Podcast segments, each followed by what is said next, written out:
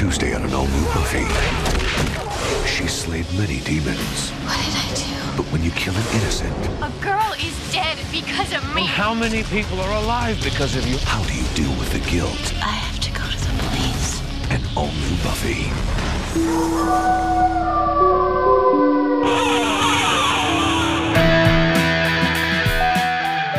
Welcome to Hebron's Almanac, also known as If the Apocalypse Comes Beep Me. This is a weekly-ish podcast about Buffy the Vampire Slayer, where we take a look at each episode according to its original air date 20 years ago, and this week's episode is Season 6, Episode 13, Dead Things. We'll be talking about plot, we'll be talking about character, and we'll be talking about characters, just the same, sorry, characters. Uh, and we'll talking about false memories. So spoilers bound for this episode, every episode before, after it, comics, and probably other shows and movies. It's like podcasts. Juicy, pulsating podcasts.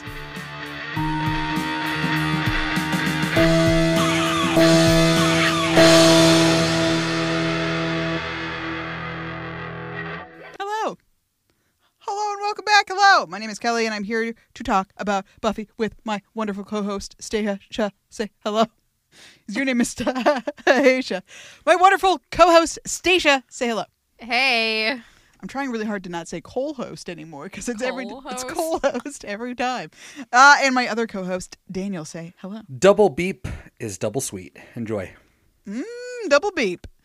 Uh, we're here to talk about uh, you know dead things from season six, which originally aired on February 5th of the year 2002. Written by Stephen DeKnight. This is the fourth episode of five that he will write. The last one was All the Way, and next one, final one, will be Seeing Red. Directed by James A. Contner. 15 of 20 for him. Last was Spiral, and the next one will be Entropy. Uh, what happened in this episode? It was a lighthearted romp, uh, full of jokes. So, Buffy uh, and Spike are underneath some carpets because they just had a bunch of sex. Uh, they almost have a conversation, but then Spike, per usual, as it seems to be, uh, makes a dumb comment, and Buffy gets upset and walks away. And then we cut to the Double Meat Palace, I think. Gosh, I don't even really remember what happens. Oh, we're talking to the nerds. That's right. Right? Is that right? I don't know. The nerds have a plan to make sex slaves with a magic ball uh, that is called a neural dampener, apparently, that makes Cerebral. cerebral dampener. Neural dampener, I feel like is a thing and something else. There's lots of dampening of neurons and cerebs going around.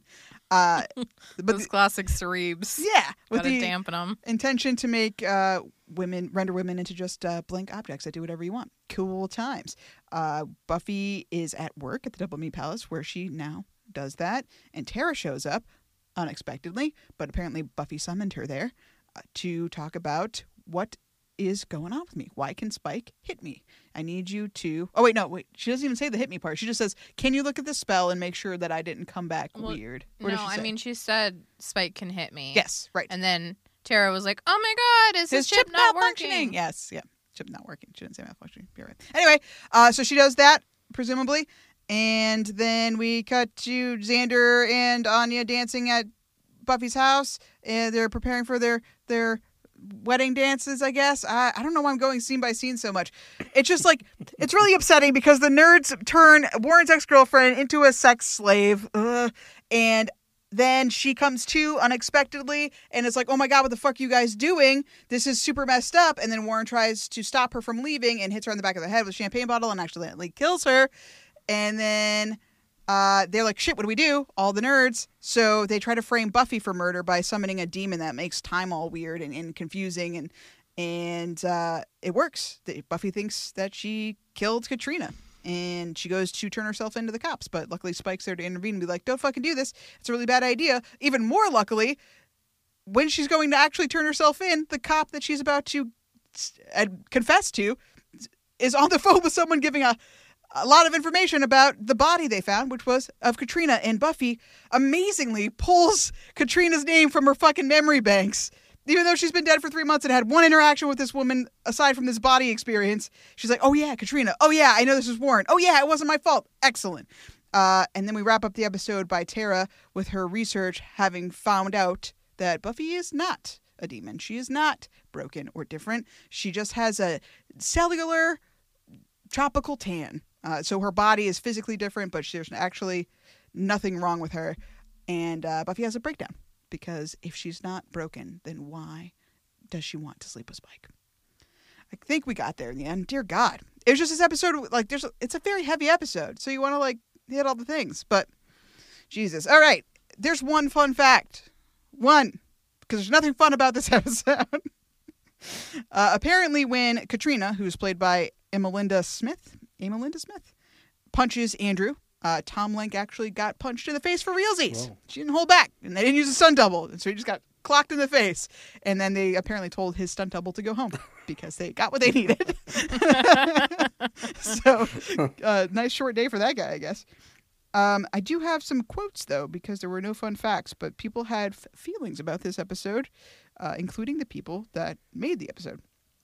So it wouldn't be an episode of season six if we didn't have an obligatory quote from Marti Yes. Noxon uh, on Spike's beating. Marti Noxon on Spike's beating. Quote, it got so dark and so intense, even darker still when Buffy beats the hell out of Spike. Some people had a really hard time with that. I understand where they're coming from. We just went to a real dark place, and I think this I think this where people started to feel, okay, like like the episode, like the show, but what's going on? I wouldn't say that we were floundering at all, but at that point in the relationship, we didn't know where it was going. All we had was her raw emotion, and that's what got expressed. It was just complete confusion, and the fact that she started to take her pain out on him, and he would take it. I feel like I don't. There's lo- something lost in the transcription in these quotes. I don't know. Or Marti Noxon speaks very strangely. One of the two. Uh, interesting. Mm-hmm. Interesting that they didn't actually know what was going on because I feel like you must have had some Sure, kind of end game, right? It's weird. I don't know. Uh, and then Sarah Michelle Gellar Hmm. does not like this episode. What? Um, she doesn't like season six really at all, which I kind of get. I, you know, I I've confessed that I've given Sarah Michelle Gellar a hard time in the past because I thought that she just disdained the character, but I think she really like actually is protective over Buffy the character, which is kind of kind of sweet. So when you see her doing bad stuff and being kind of crazy, it probably makes her sad. Anyway, so Buffy, I mean Sarah Michelle Gellar had this to say uh, about the season and this episode. Uh, it wasn't who Buffy was or why people loved her. You don't want to see that dark heroine. You don't want to see her punishing herself. You want to see her killing vampires and making quips. It didn't feel like the character that I loved. Joss always explained that this season as being about being in your 20s, where you're not a kid anymore, but you don't know what you want to do with your life. He always said that I didn't understand last year. I guess this must have taken place during season seven. There's an interview from E uh, during season seven. So anyway, yeah, sorry. He always said that you, d- I didn't understand last year because I've always known what I wanted to do, and I didn't have that confusion, that dark depressive period. But I think that the heart of the show lies in the humor of the drama. I felt like Buffy's spirit was missing last year. I had trouble with the scene where Buffy had sex with Spike on the balcony while watching her friends. I really thought that that was out of character, and I didn't like what it stood for, and that was the moment that I had the most problems with. So in the season she didn't like, this episode specifically was the one she liked the least, and because of that scene, I guess. And then Stephen DeKnight about Sarah Michelle Gellar's feelings about this season and this episode. I totally understand why that part made Sarah uncomfortable. I wish that I could say it was my idea, but it's just something Joss Whedon had it in the back of his head for a year. So he had the idea of having them have sex on a balcony at- while watching your friends. Okay, whatever. Sorry. It just so happened that it was in my episode. Uh, despite Sarah Michelle Gellar's reservations, uh, Stephen DeKnight lists this as one of his personal favorites. Quote, sometimes you have an episode where everybody shows up. The actors are spot on, the direction is great, the editing, the music, etc. That was just one of those episodes where everything just came together. It had humor at the beginning, and then it had that great twist where the trio accidentally kills Katrina, and then it got dark, dark, dark. We really wanted to highlight how unhappy Buffy was with herself and really show why she was mistreating Spike because she hated herself. I am not your girl!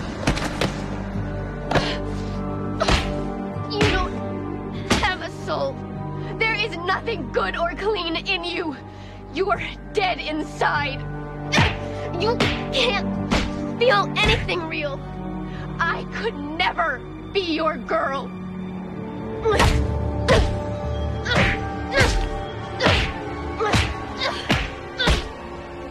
So, what did you think about the episode, Stacia? With all that preamble from all those people that work on the show? Um, I mean, I like this episode. I don't like Warren and the trio. I think they suck. Uh, you think they suck as characters, or you think what they're doing is bad? Like they suck because they're doing bad things? um, I think that what obviously what they're doing is bad. I think that you know the moment that you have with Katrina where she says it's rape, and then Jonathan and um, Andrew look shocked as if it's never occurred to them, uh, seems pretty unbelievable. Although I guess you kind of have to have that moment to still have them be like the lovable fuck up sidekick characters or whatever, but it's just like frustrating Yeah. to try to pretend they're that naive. Um, but I do agree with what Sarah Michelle Gellar said about this episode and about the season six in general that it is kind of out of character for Buffy, and you really are missing sort of like the heart of the show that you get with the other seasons because she is so sad and just so withdrawn um, from the friends and kind of even from the audience that she doesn't connect with anything except for fucking Spike. Yeah. Literally Uh, fucking Spike. literally fucking Spike anymore. um, but yeah, I don't know. I mean, I find this episode, you know, dark and interesting, and I like it. I don't really have anything smart to say about it. No, that was that was great. I'm glad that you liked it. I liked it too. Daniel, did you like this episode? I really liked this episode. I was shocked. I really wasn't expecting a whole lot going into it. There are so many like I, I just said the shits, but like I can't believe that somebody would reference this show, Buffy the Vampire Slayer, so many times. Um, and I don't know if they're like the reason why I think that he gets away with it is because they're not direct references for the most part, except for stuff happening in the episodes. But like I counted, it started with Band Candy, like when he held up the handcuffs. I thought of Joyce, and I was like, oh, that's a fun thing to yell. You know, I was like, oh, that's funny. That's a good one right there. I like that. Um, and then it was like, you know, the whole entire episode is bothered or bewitched, bothered, bewildered. Then obviously we've had a bunch of sex doll episodes, so that's been happening a lot. We got earshot, you know, when Buffy's having these voices in her head that she can't shut off. Right, yeah. Dead Man's Party, when Dawn is complaining about her wanting to leave. It's literally, it's almost word for word what Joyce says to her. Like, you want to go. You don't want to be here. It's exactly what Joyce was saying back in the day. The fight talk scene between Spike and Buffy at the end was Fool for Love. I would say that the worst part about this episode, the most frustrating part, is exactly what Sarah Michelle Gellar is saying, which is like Buffy's character is tough to handle, but it makes it really interesting. And she, we still, we spend so much time talking about her being this, um, you know, hero that can't hurt anybody, and that harkens to me back to DMAF and to fit, you know Faith. Mm-hmm. Everything we've already mm-hmm. talked about has already happened. Fucking Ted, the episode Ted where she's like, "I got to go to the police." Real Me was mm-hmm. referenced where Dawn sort of inverts it and was saying, just like she was saying you want to go somewhere else she's implying that you want to be gone and like she's real you don't want to be real it's just the invert and then at the very end uh wrecked where she's saying don't forgive me don't forgive me is the opposite of willow saying please help me forgive me i'm sorry it, it's incredible and like there are moments too in this episode where like the lore of the episode not the lore of the show but like the webcam isn't just a fun thing used once it's used throughout the whole thing. The fight spell, the demon that happens, is used twice. Everything gets used more than once, so it doesn't feel random. And it works really well. And I have to say, the music was fucking fire. I loved the score. I loved the musical interlude with Spike in them.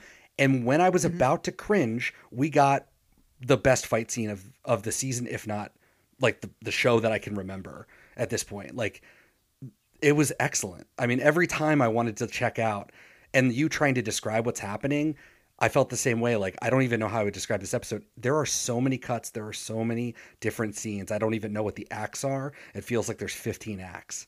And I really Yeah. like that. It just feels like a different Buffy episode than anyone that I can really recall. And I think it's incredible that he could toe the line like that. Good, good shit. It's interesting that you pulled a parallel between that fight scene with Spike and Buffy uh, outside the police station with Fool for Love because for me it's really clearly consequences. You see the dead guy in your head every day for the rest of your life?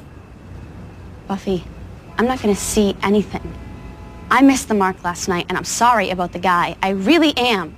But it happens. So yeah, so Spike says, "How many people are alive because of you? How many have you saved? One dead girl doesn't tip the scales." And when Faith and Buffy are fighting about what Faith has done, she says, "Uh, I missed the mark last night, and I'm sorry about that guy. I really am. But how many people do you think we've saved by now? Thousands? And you didn't stop the didn't you stop the world from ending? Because in my book, that puts you and me in the plus column.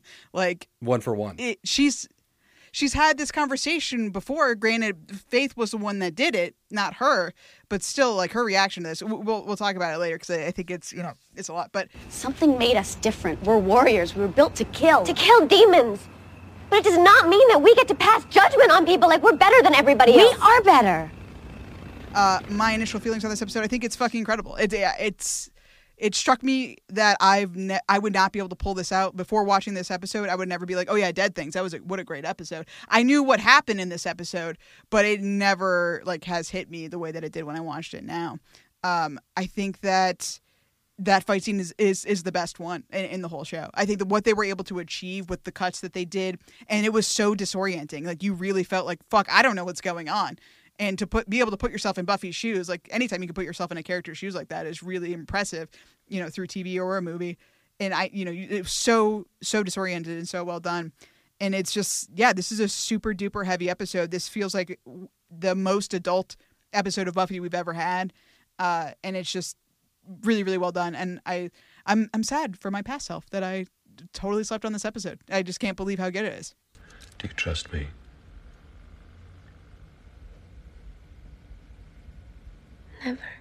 You know sometimes my memory is not so sharp and i wonder if maybe just like our friend buffy can't quite remember what happened during that disorienting fight scene maybe other people also have like you know vague or one might say false memories and i was hoping that maybe stacia could tell me all about false memories This podcast is becoming the podcast of the brain. I just want that to be. i know i know Podcast of the brain. Yeah, like rosary neurological stuff. I feel like, Oh, or yeah. physiological stuff at least. yeah. Yeah, I'm becoming a doctor as we go. I'm getting my PhD. Excellent. Let me tell you, this is high science right here. So buckle up. And I'm falling for that again because of the surprise lobotomy. memories in general, I feel like a lot of people, when you think about them, you think about them as sort of being infallible. Like they're like a card catalog of events that have happened to you. When you like review something that's happened, when you're thinking about an event, in your head, you aren't like, oh, I'm remembering that incorrectly. Oh, not this guy. I know all my mo- memories are totally fallible, untrustworthy. But most people probably not. I mean, fine. Daniel, do you think when you think of a memory, are you like, huh, that's probably not an accurate memory? Or do you Oh, just uh, assume that? Oh, 100%. I mean, I like the my interest in like history is memory and and how people remember the past and how they remember it wrong. How it's all constructed. So yeah, I'm absolutely I'm absolutely on board that my memory is fallible. Okay, fine. Everyone's memory is fallible. Great. but you, like, you, you're pretty. Do you think that? Well, I mean, I just like if you're remembering generally. something, just Yeah, like yeah. Yeah. generally, if Generally. you're like, Yeah, remember that time that we were in Mexico and Right. that guy drank too much, and like, would you, when you're doing that kind of like reminiscing, think like, I wonder if that's actually how it happened? No. Because I would have been like I was there. I know that. I wrote it yeah, down in my journal. I remember that. I, I did all that. Yeah, absolutely. I have pictures of it. I've Yeah. got, you know, blah blah blah. Yeah. Right. Yeah. So, I mean, that's the way I think of memory as functioning as this sort of like, you know, sort of photographic visual reel of your past that you can like bring forward and examine when you want to. Totally. The thing with it is is that when you're experiencing memories or when you're like making memories, there's this process called encoding where your brain is learning the information and learning where and how it wants to store it. And every time you bring that information back again, you're like creating stronger neural pathways between that memory and like your consciousness because a lot of your memory just exists like in the dark deep recesses of your mind like you're not just constantly always experiencing that wild vacation in Cancun or whatever if only could you imagine how hard that'd be to function if every single memory was constantly playing in your head though Whoa. Yeah. Like I drink Yeah. this Corona. I'm just like, Yeah. woo. but so every time you bring that memory forth, you're essentially like creating a new memory of remembering that memory, which gets really confusing and messy. But so that creates a couple of areas where your memories can either be encoded, um, like immediately created wrongly, or when you re re um reminisce, recreate a memory that you've had, add in false information that wasn't there the first time, and that like supersedes your original memory. So wait, so your brains kind of work like hard drives. You go like access the Yeah. file, and then you rewrite it every time. Like, Kind of, you yeah. Save and close. Yeah. That's so fucked up. I know it's weird, right? I like my new 9 gig hard drive. But you don't love it. Because without the DMA upgrade, your computer's only half a rocket ship. Uh, scientists have done a bunch of studies about this. So obviously, as we establish, memory is followable, but you know, on an individual level, when you're thinking about a thing that happened to you last week or a thing that happened to you last year that you remember, you don't necessarily think, "Oh yeah, I probably am remembering that incorrectly." Um, so there's a couple of different ways you can end up with false memories. Um, the first one, and that's the easiest to understand, is an inaccurate perception. So the moment that the thing is happening that you're going to remember in the future, you misunderstood what's happening. Right. So this might be like you think you saw someone and you saw and what you saw what you thought you saw was wrong and then you're an eyewitness and you incorrectly identify the perpetrator later that kind of thing. Um, the next one is inferences. So this is again when you're encoding the memory you are also using to understand your environment your past knowledge about situations. So if you have a friend that you know wants to get pregnant and she says she's going to the doctor you might assume it's because she's pregnant. And then later you'll have a memory of her going to the doctor about her pregnancy when that's not actually what it was about at all. So you're making these conclusions that aren't necessarily there but later you recall them as if that's the way it happened. The next one is interference which is what I was talking about. When you are later remembering something, someone can add false information. And, you know, this doesn't happen necessarily in like a pernicious way, but just accidentally, where someone will recall something to you wrong, and then you'll be like, oh, yeah, yeah. And then you remember it wrong. Right. An example I read was like, uh, the scientists had participants watch a video of a car come to a yield sign, and then after the fact, they asked, did any cars pass that car at the stop sign? And then like half of the participants remembered seeing a stop sign and not a yield sign, which was actually what was in the video because you're the scientists were feeding back the wrong information to them, so they couldn't remember that it had been a yield sign to begin with. So when you're discussing your memories and you're discussing them incorrectly, mm-hmm. you will not be able to then retrieve the actual like unaltered original memory. Your brain's not going to remember that's the way it used to be. Right. Wow. The next thing is similarity. You can get memories confused for one another if they're too close together. That I did this thing when that didn't hmm. actually happen that time. It was a different time because they were both similar events. Which is kind of like a the deja vu thing, kind of feeds in that a little bit, right? Where it's like you've done this thing so many times, you can't quite remember how it went, so you just assume that this already happened, but maybe not. It's because you're going to do it again. I don't know. Anyway, maybe I'm wrong. Continue. I don't know if that's deja vu, but yes, it's like that. Um, kind of like when you're on a highway and you zone out. All right. You're like, how the fuck did I get home? Yeah. and the last ones is misattributions of familiarity, which is basically um, you will misattribute things that sound familiar to you as being more significant than things you've never heard of before. So they did a study where they gave people names of not famous people, just random names, and then later provided those names and other random names that the particip- participants hadn't seen and they couldn't remember which ones were which, but somehow they graded the ones they'd seen previously as more famous hmm. than the new names, even though none of them were famous, but it was just like they were more familiar with those names. Uh, like I said, scientists have done a lot of studies about this. That they've been able to um, give false memories to study participants of being lost in a mall, uh, religious experiences, hot air balloon rides, and hospitalizations. And essentially, like the most famous one's the lost in a mall thing, where you are taking similar experiences that have happened. I've been lost before. I've been in a mall before, and then you get the participant's mother coming in saying, "Don't remember when you were lost in the mall?" And suddenly they were like, "They're like, no," and they're like, "Yeah, you were wearing that one jumper you always wore," and they're like, "Maybe." And then you start sort of like, you know, like workshopping it with the mom or whatever, and then suddenly in the end, yeah, they were lost in a mall when they were a kid, even though every single person they interviewed was like, "No, that person was never lost in a mall when they were a kid." Um, Did you guys ever have uh, something like that? I mean, I I do.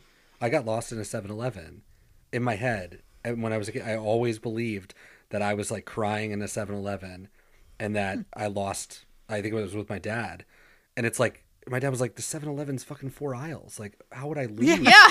I'm like, no, I'm like concretely remember this. And me and my sister concocted into our like 20s where we believed that we took my dad's pickup truck and we tried to like drive to Arizona.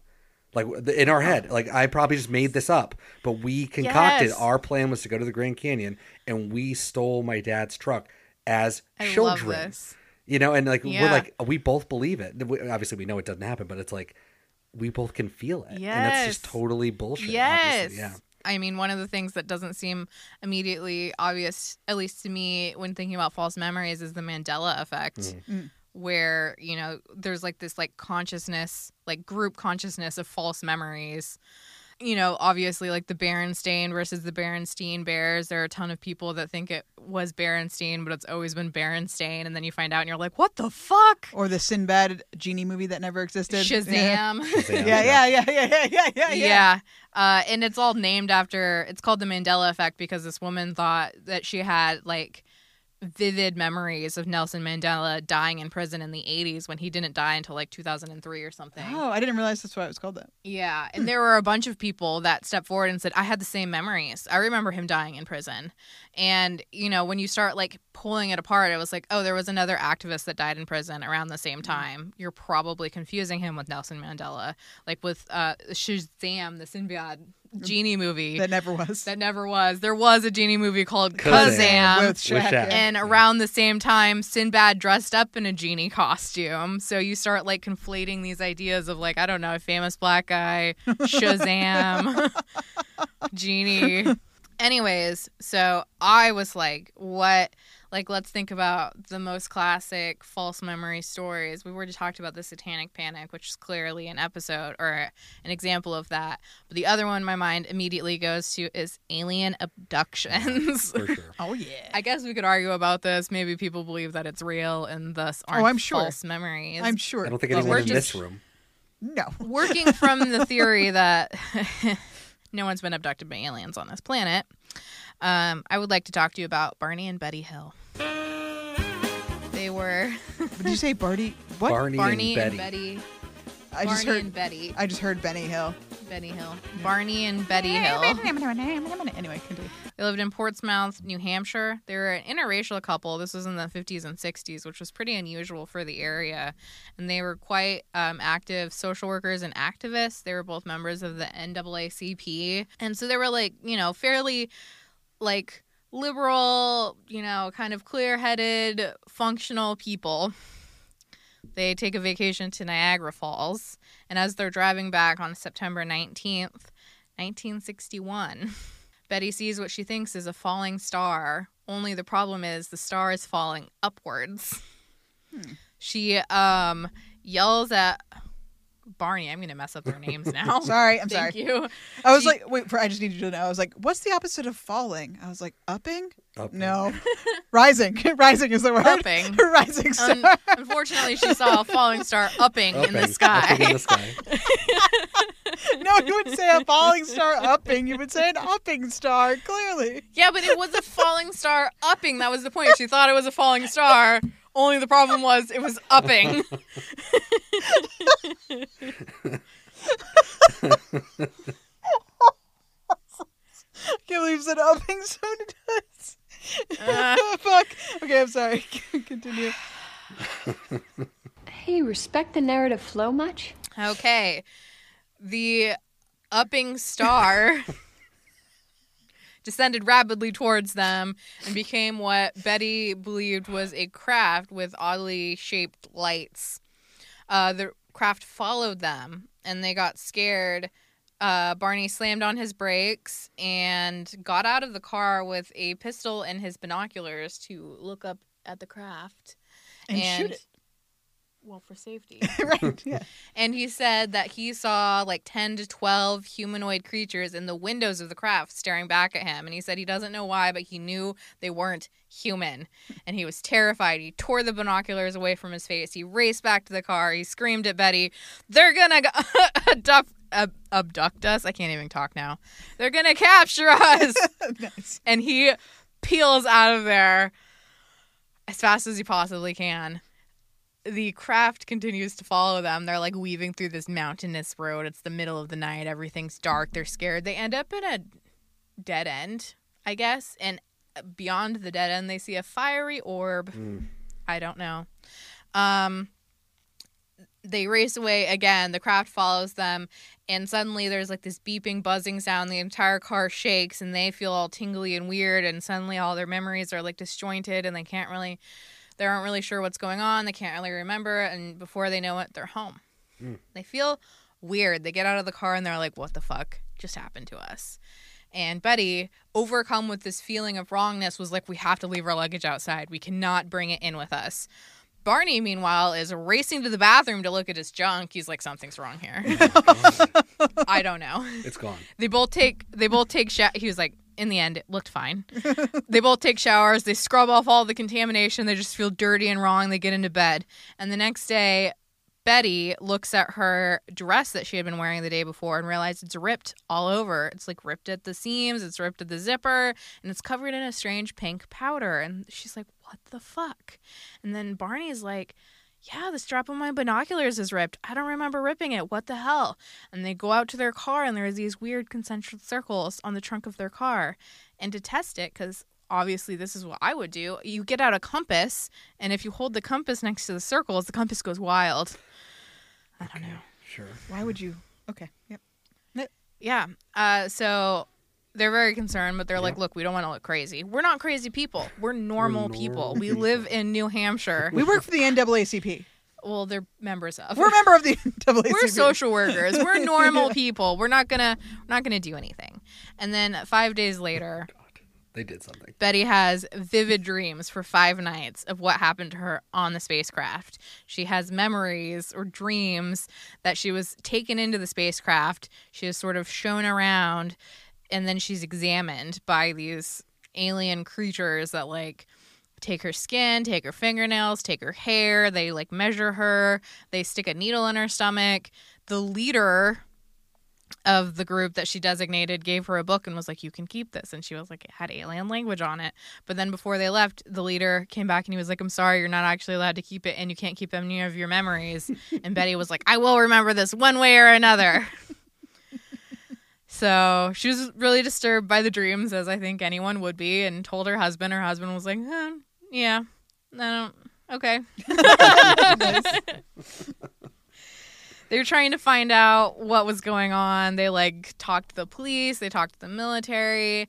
They ended up going to this doctor who suggested that they get um, hypnotist involved Oh yeah, that'll make things more clear. their memories. So uh, they did get a hypnotist a couple years later. He split them into two rooms, so th- they the, their sessions were done separately. For Barney's sessions, he tells the story about how he was also taken into the craft. Um, they took you know body samples from him as well. Those aliens didn't speak to him at all, but you know he was very unsettled by the whole experience. Betty says basically the same thing. Her descriptions from her dreams and her hypnotism sessions are different of the aliens. They're like starkly different. But it basically mirrors what Barney says that they're both taken in the craft, taken into separate rooms, and then they're released together. And that's kind of it. Like they never really wanted to be famous. Barney unfortunately died a few years after that. He died in like 1969. I think Betty was a little more couldn't let it go. Mm-hmm. and she started going UFO searching every couple of days. I found one guy who said that he went with her and she sighted a UFO that was a streetlight. So, you know, maybe not doing so well in the end. So, one thing that I didn't mention is this is like the first abduction story in the United States is this couple. Right. And it's one of the most famous ones. And it kind of became like the template for future abduction stories. All of the abduct- abduction stories kind of follow the exact same steps. Uh, but anyway, so a lot of people have looked into it. And one of the things that they have found is that they think what they probably saw was an aircraft warning beacon um, that they mistook for a UFO. So you get this interesting thing where you have them misperceiving what they're seeing. So they're originally encoding the memory wrong.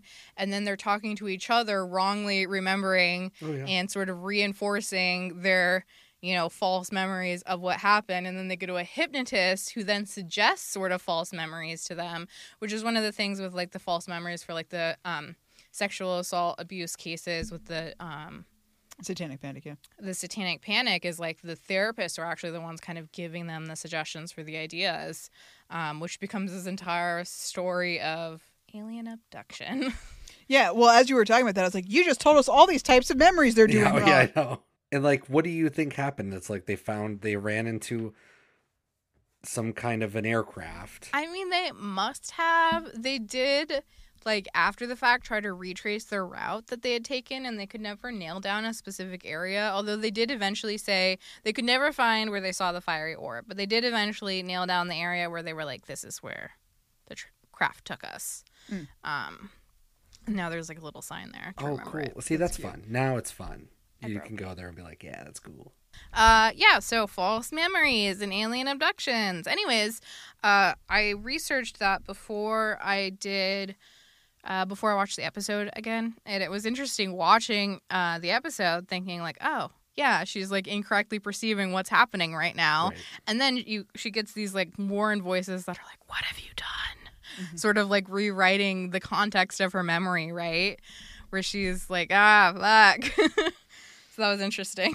Yeah. And uh, while you were explaining all these types of memories, I was like, this is how con artists operate. They're relying on those kind of things. They're implanting things in your head Mm-hmm. that, that you're not even realizing they're doing so subtly. That example of the yield sign is that like that's a Mm-hmm. con artist trick, right? You you basically just rephrase what someone knows to be true, right? Like Mm-hmm. I saw a yield sign, but you're but because the person people are humans just want to agree. Like typically Mm-hmm. socially interaction, you just want to move the conversation along. You don't want to nitpick usually. I mean, definitely certainly some people would be like, "Well, actually about literally everything every time you fucking say something." But for the most part, people just want to get along. You said stop sign, yield sign, whatever. We both know it was a sign. But when but con artists are people that are trying to manipulate intentionally. Hold on to those little things. They're Oh, yeah. like they know exactly where to pinpoint to change your memory, change your perception of how the event went down. Yeah. And even it's happened so subtly you don't even realize. Well, one of the other things that I thought was really interesting about human memory is like we really like to group things. So they did a study where they gave people words and they said like slumber, tired, rest, wake, bed,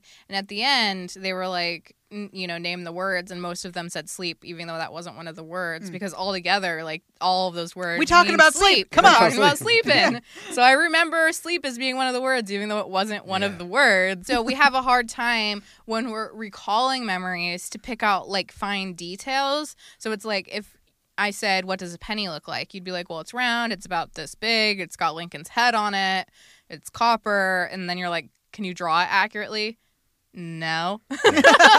like, what words What are on words it? are I don't it? know. I don't know. Yeah, which yeah. face, which way does Lincoln's face face? I don't know. Um, I think it's that way. See, I oh don't shit. know. No, it's definitely that way, right? I, you could say. See, anything. I don't know.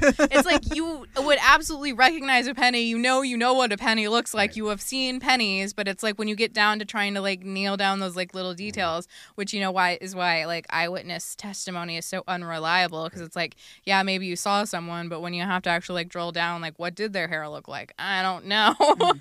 I think that was Lincoln. Disgusting mole and stupid hat. Well, thank you very much for that. And yeah, this is a, a podcast about the brain. I, It all- and I kept thinking about our, our friend from uh, a couple episodes ago, the guy that I know, uh, every couldn't 15 remember seconds or whatever. Yeah, yeah. Gosh, what what wonderful facets of the brain will you teach us next? I I don't know, know. I'm guess it'll depend on what you ask me to research. What is next week? Ah, we're not there yet. Anyway, I have the sudden urge to dedicate my productive cooperation. Well, if you close your eyes and repeatedly smash yourself in the head with frozen meat, it'll go away.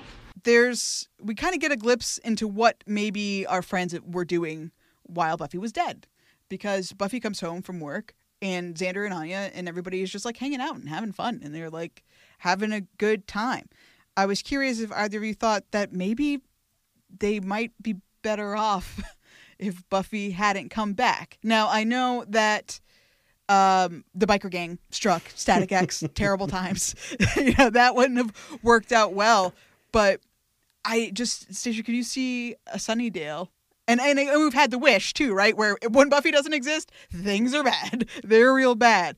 But I don't know. Can you see a world where this is like our friends just have little game nights and they just hang out and take care of each other if Buffy's not around? Or would it definitely be bad because demons? I don't know why Buffy being in the universe means they can't hang out and have game nights. Because Buffy is fundamentally broken. Okay. But also, meet it up. does seem like at least a lot in this season, everyone's kind of doing their own thing. Like Xander and Anya are consumed with getting married. Willow is doing like the magic and breaking up with um, Tara and being out all night.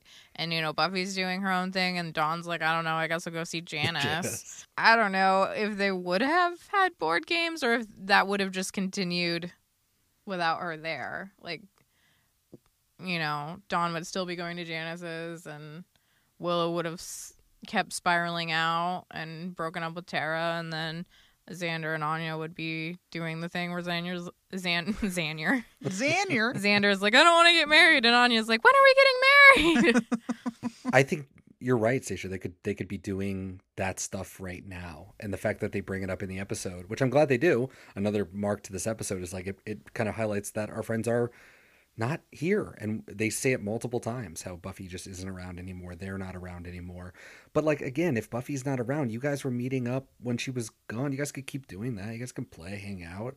You know, I mean, you could maybe argue that they were having fun, and then Buffy showed up and destroyed the vibe or whatever. I don't know. That might be true on some level, but I don't think you can say that. Like you know, again, if she was gone, in theory, the world is much different. The Summers house has been burned down by the bikers. you know, that's true. it's not great. That's true. Joyce is still Joyce alive. Joyce might be still alive, but Dawn might not exist. I mean, who go back far Yeah. enough, uh, certain things will never Right. have happened. So I don't know.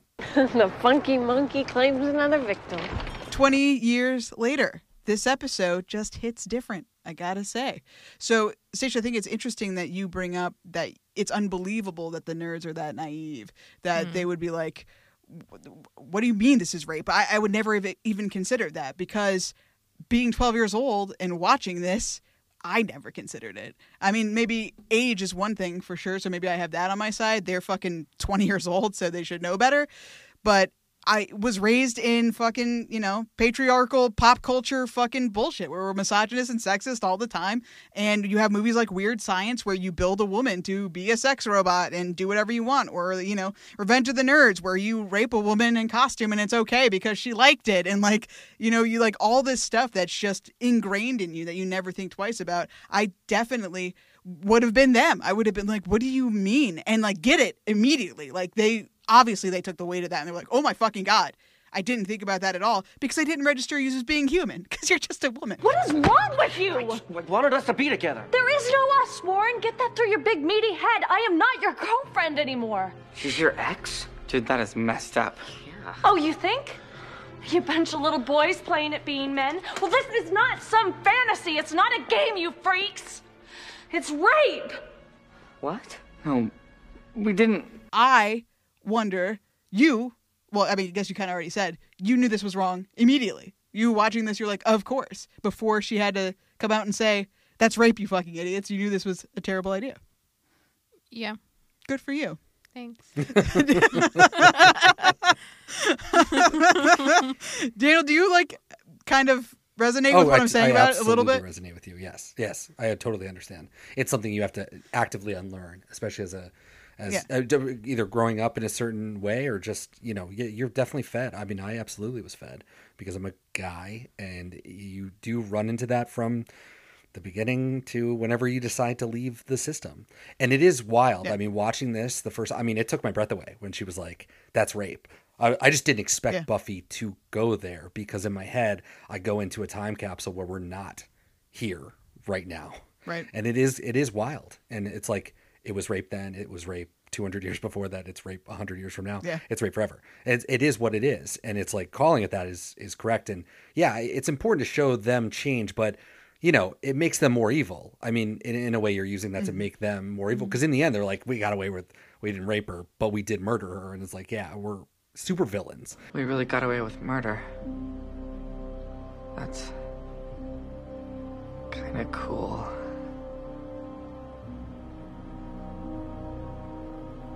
Yeah. Cool. Buffy even echoes that at the end of the episode too, where she's like, "It's just another body to you. That woman's mm-hmm. dead. Like this matters. People fucking being hurt and abused and killed matters." I mean, I think she went a little overboard blaming herself for it, but like all that's 100% true.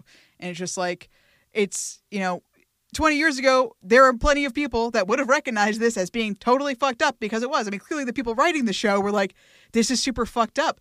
But we also lived in a world with Andrew and Jonathan and Warren where like they ha- wouldn't think twice about it. And it's just like really interesting. But we're going to have to deal with this again in fucking Seeing Red. So let's, uh, be ready to have that conversation. I still uh, don't really know. Well, it's one thing gonna have about that. characters doing it as part of a story. I mean, this one's pretty cut and dry. I mean, they literally make a sex, not a sex bot, but like a physical human being under magic who is going to, you know, be uh, have this happen to her. You know, I mean that that is like a super line and an easy line to draw. But like, yeah, it'll uh, it'll be interesting to see because I don't really remember exactly how it all happens for the Buffy and Spike thing. And it's you know that's going to be rough on a on a different level just because it's interpersonal and it's like people we know, whereas this is like clearly fucked up on like twenty different levels. Yeah. Yeah, one of the things that I was thinking about when we were watching this episode was about like Buffy bot or about like the girlfriend um Summer was was that her name? April. The- April, April. Uh the robot girlfriend that Warren made and how like this is so clearly more fucked up than that and like we had a discussion in that episode um made for you about like what are the ethics of making a sex We did. robot? We did.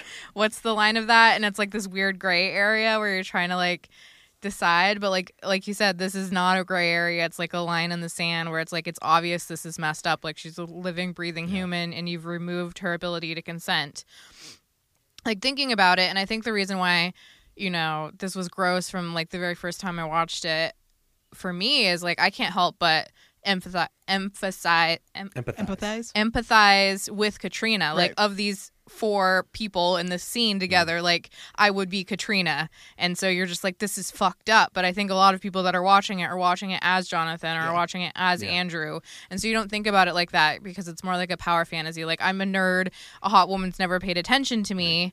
Um, and it's more about like, you know, being able to get that attention than thinking about like specifically like I want to force an unconsenting woman to have sex with me. Like that's not the way they're thinking about it, but That's what it is. That's, that's what, what it it is. is. But they do a they do a good job in this episode. I feel like this is when you really start to see the crack show between Warren and Jonathan and Andrew, where War- like Jonathan and Andrew are like, "Yeah, crime's fun. Let's be supervillains." But then when they get to the point of like actually hurting someone, they're like, "This is fucked up. We should not be doing this." And Warren is like, "This is exactly what mm-hmm. we should be doing." and you're like, "Oh no, Warren!" my biggest uh, pro- my, like it was probably a good piece of like character work, but like the fact that Jonathan and Andrew didn't know Katrina and don't know Warren at all, it raises a lot of questions of like how the fuck did they get Yeah. together? What's going on? And that's probably more of like a weakness to it all to me. Like it's weird that they just don't know each other except for they all like kind of have done bad things in town, but how would they all know? One? I- I don't know. I like to imagine that Warren put out a personal ad that was like looking for su- supervillains, and Jonathan Andrew answered Which it. would make sense. I mean, that would be delicious and totally work for me because Jonathan would do it sort of like, yeah, I still want to be this person because I, I was, I know what that feels like. And Andrew, of course, wants to be that. But man, just not explaining it. It's wild that they don't even know Katrina. Like in theory, they were, they were together for a long time, right? Like, wouldn't they have seen her? Wouldn't they know? Um, maybe. I mean, I, it seems I feel like they met each other over the summer of seasons uh, between season five Yeah. and season six. So he they would have been broken up. But you, you think he would have talked about her? Maybe. Maybe, I don't. maybe. I don't know. Do boys do boys talk about their ex girlfriends with each other? I mean, if they if Maybe. they did, I you think would no. know her. You know, today you might be able. I mean, again, Yeah. today, you know, twenty years later, you just Only Buffy could be Facebook. like, "Oh, that name! I know that name! I know exactly who that is." Sure. Oh, and we'll get to that. I got a great yell for that. and that. he didn't even call her Katrina, didn't he? Call her Trina. Yes. Like Trina, Yep. don't go. Yeah, yeah, yeah. Ugh, whatever. But today you would just have Facebook. You would just look it up. And if they were like, you know, this is my ex or whatever, you would just have a curiosity and you could easily find that information. Whereas, yeah, back in the day, if you were just like, broke up with my girlfriend, let's be super villains, like, yeah, I, I get it, I guess. You just wouldn't know. And you move on, right? What did you do? What I had to. I went back and I took care of it. It doesn't matter now. No one will ever find her. Where'd they find her? The river. She washed up half a mile from the cemetery.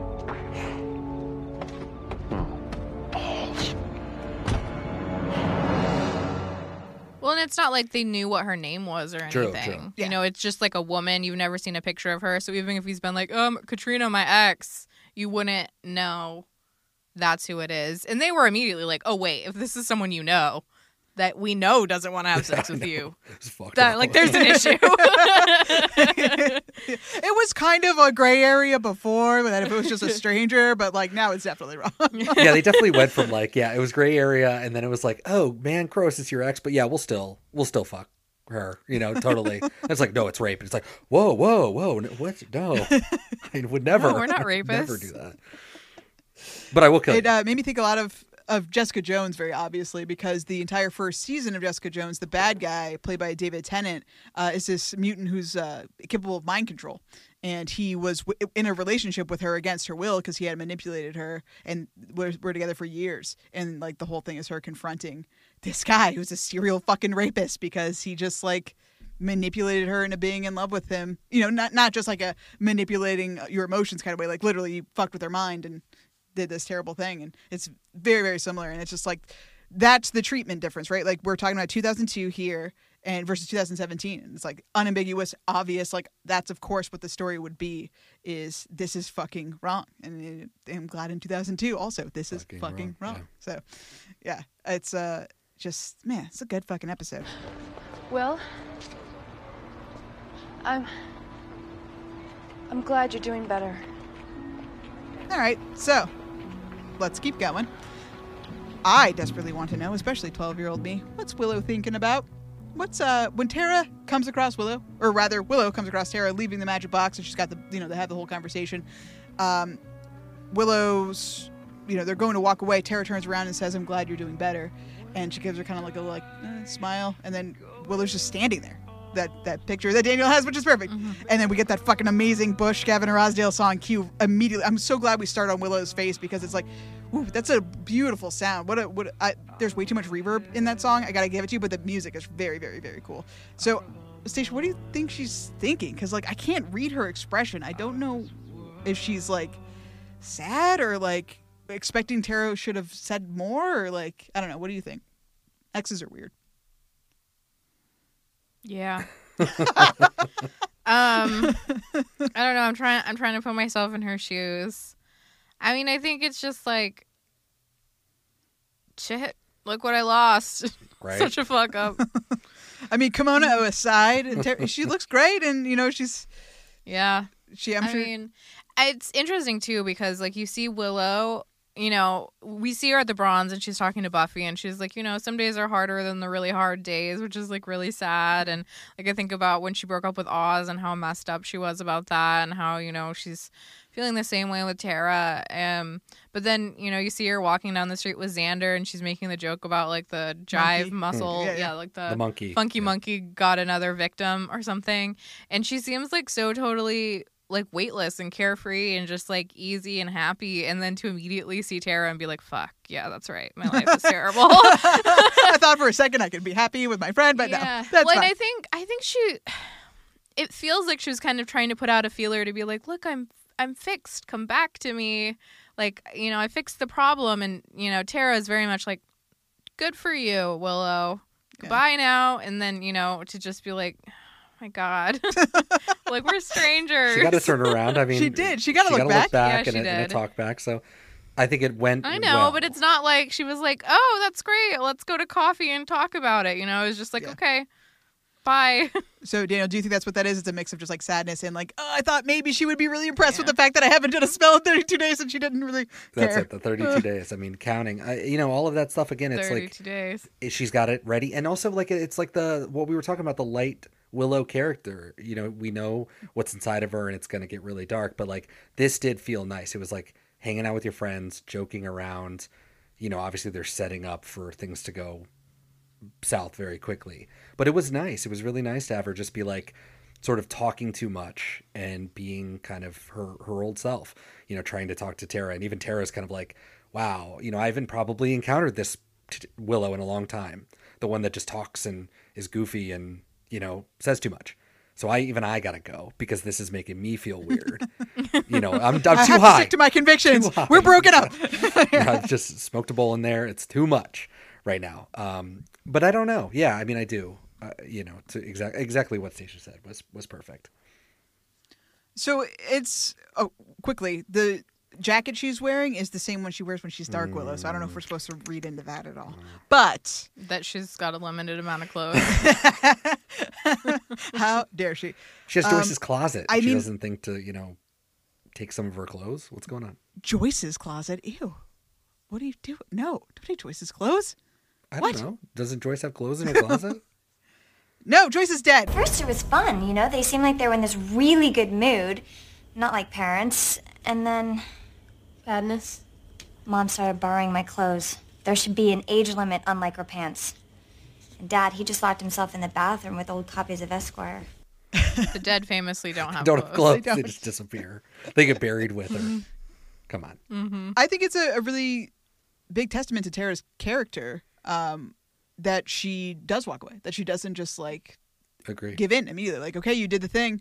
Uh, that's all I cared about, and I really still want to be with you. So let's just get back together. Fuck it. Let's not learn any lessons and just immediately fall back into old habits. Yeah. It takes a lot to do that, uh, especially when you do still love someone right after a breakup. It's Totally. like really, really tough to to stay away. So I'm impressed with that. I would say another Um, another aspect that, that makes this episode so fucking great, and obviously we know how it's going to end, and it sucks.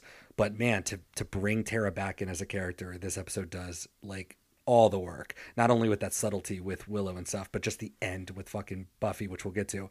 Is just masterful stuff. It like it makes you remember that you love Tara, and she's now integral. She knows things, and they, she's always been that character a little bit. Like she'll just know something about the plot that other people don't. the outside. Yes, and I fucking Yeah. love it. And so again, it's like that just lovely character work. He understands the character so well, and I just oh kudos. I love it so much. Yeah, she's essential in Mm-hmm. this episode because you need that other person. Spike was the other person forever. That you know, like sh- he's outside the group, Mhm. so I can do all my secrets, do whatever. But it's like, well, who do you talk When to it's now? and it's yeah. like, boom, there's Tara. know. It's Yeah, excellent. so, uh, and I, in this episode about removing people's consent to bring Tara back, that's why she left in the first place. You know, it's tough. It's it's tough. It's tough stuff. You're never here. You can't even stand to be around me. That is not true. You don't want to be here with me. You didn't want to come back.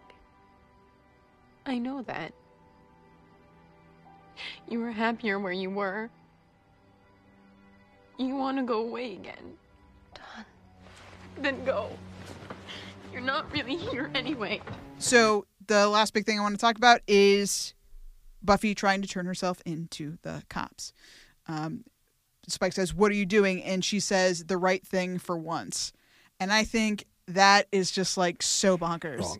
Uh, I don't know like how she is in this place where she's just decided she's done no good in her life, that she's never made the right choice, that just by dint of fucking sleeping with Spike, she's rendered every good deed she's ever done in her life. Like, doesn't matter. I've never done anything good. I mean, like, I get self pity to a point, but like, this is some serious self flagellation.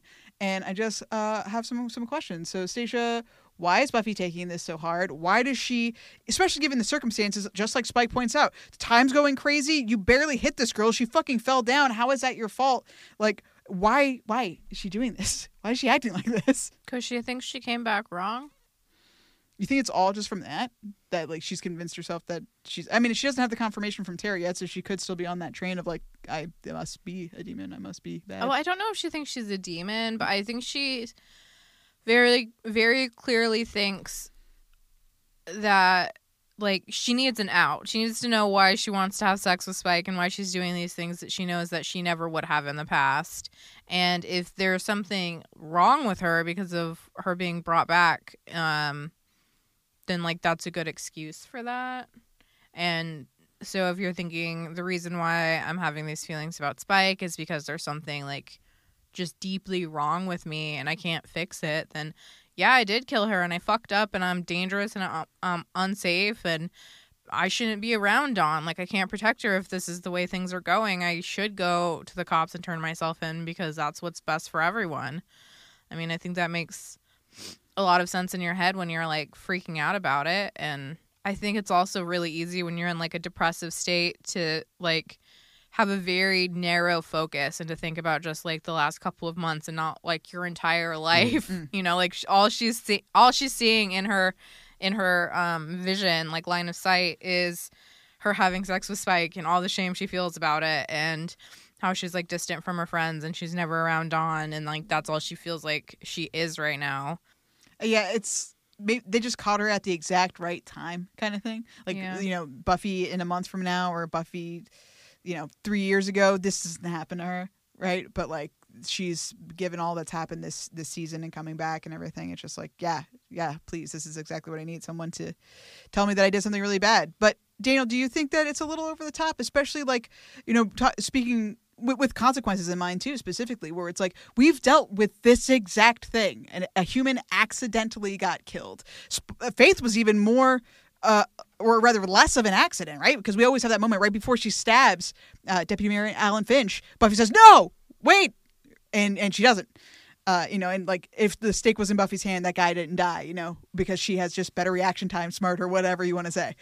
But what we ne- we never turned her in. It was never on the table.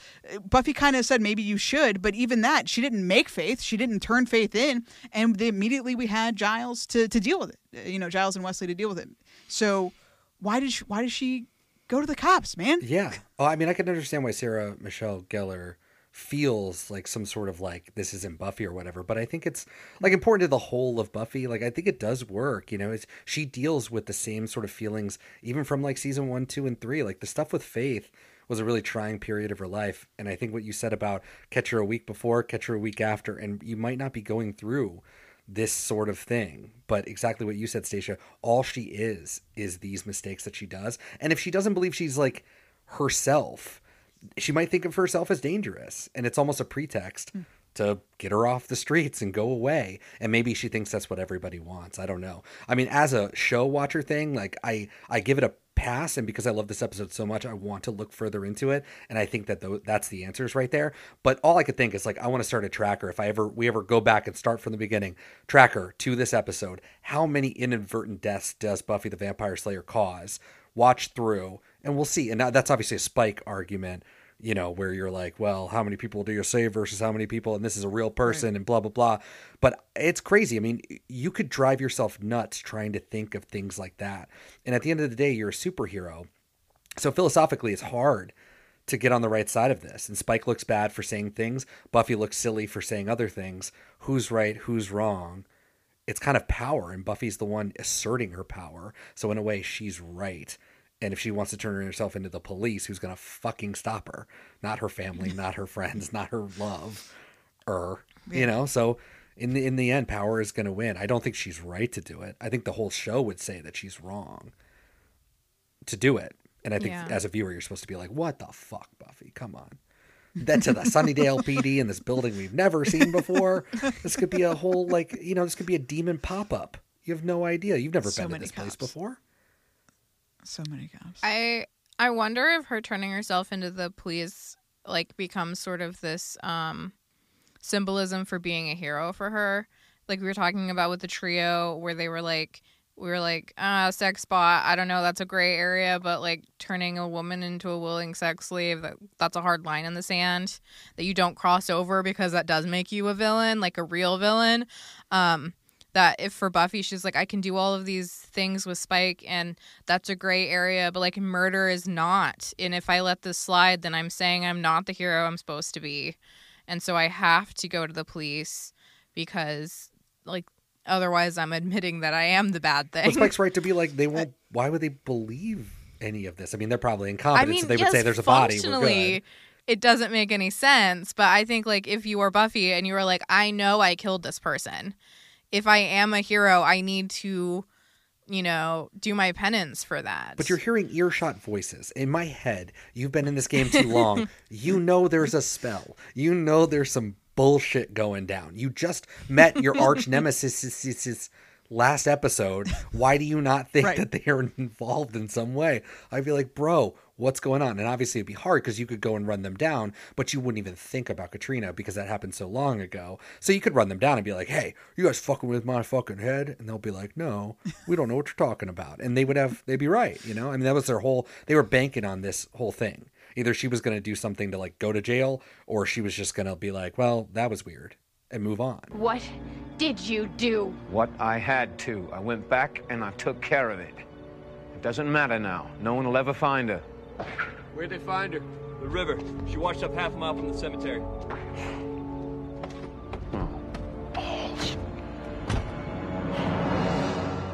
Well, I think that the thing that makes it's just the unfun machinations of what actually happened is what frustrates me because like you just hit her in the face and she fell down. Yeah. Mm-hmm. Like you know, I there's a chance. I know you're super strong, and Spike did punch through a fucking demon right before this. So like, I get it. You guys are strong, and maybe just punching her in the face could kill her. But like, she fell down, man. This is.